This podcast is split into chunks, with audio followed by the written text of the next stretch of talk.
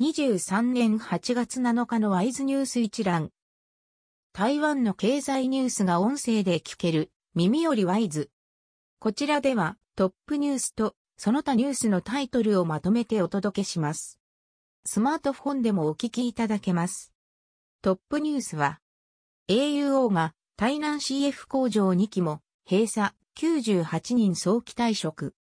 液晶パネル大手 AUO は4日、台南鍵工業区のカラーフィルター工場 C5D と C6C を閉鎖し、他の生産ラインに集約すると表明した。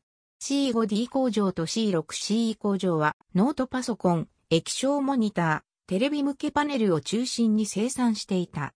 台南市政府労工局は4日、AUO に確認したところ、台南工場は生産ラインが3本あり、従業員は500人、年初来の生産縮小を受け、3から7月に200人の配置転換を検討してきたが、今回100人が早期優遇退職の対象となり、98人が同意したと説明した。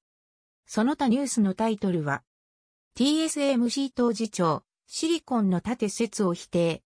TSMC 中、部下学園国7工場、来年に着工延期か。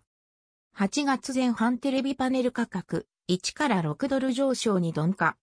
スマホレンズ大手ラーガン、7月11%減収。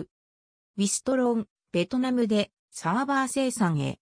アップルの AI サーバー、本廃が独占受注化。統一企業の韓国子会社、物流センターに着工。危険、老朽物件の建て替え、6年で認可3000件超え。第一四半期取引の住宅物件、平均築年数28年に上昇。荷物預かり、エクボ、台北市で開始。東園市で422人食中毒か、ベトナム風サンドイッチで。タイガーエア台湾、中間ボーナスを初支給。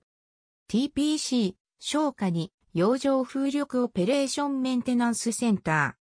新築工業区の監視カメラ、中国製に台湾製ラベル。中国軍機、6日に中間線越えなど12機。自民党の麻生副総裁が包帯、蔡総統と会談へ。デング熱の域内感染、今年1000件超え。台風6号の農業被害、南東県中心に1.28億元。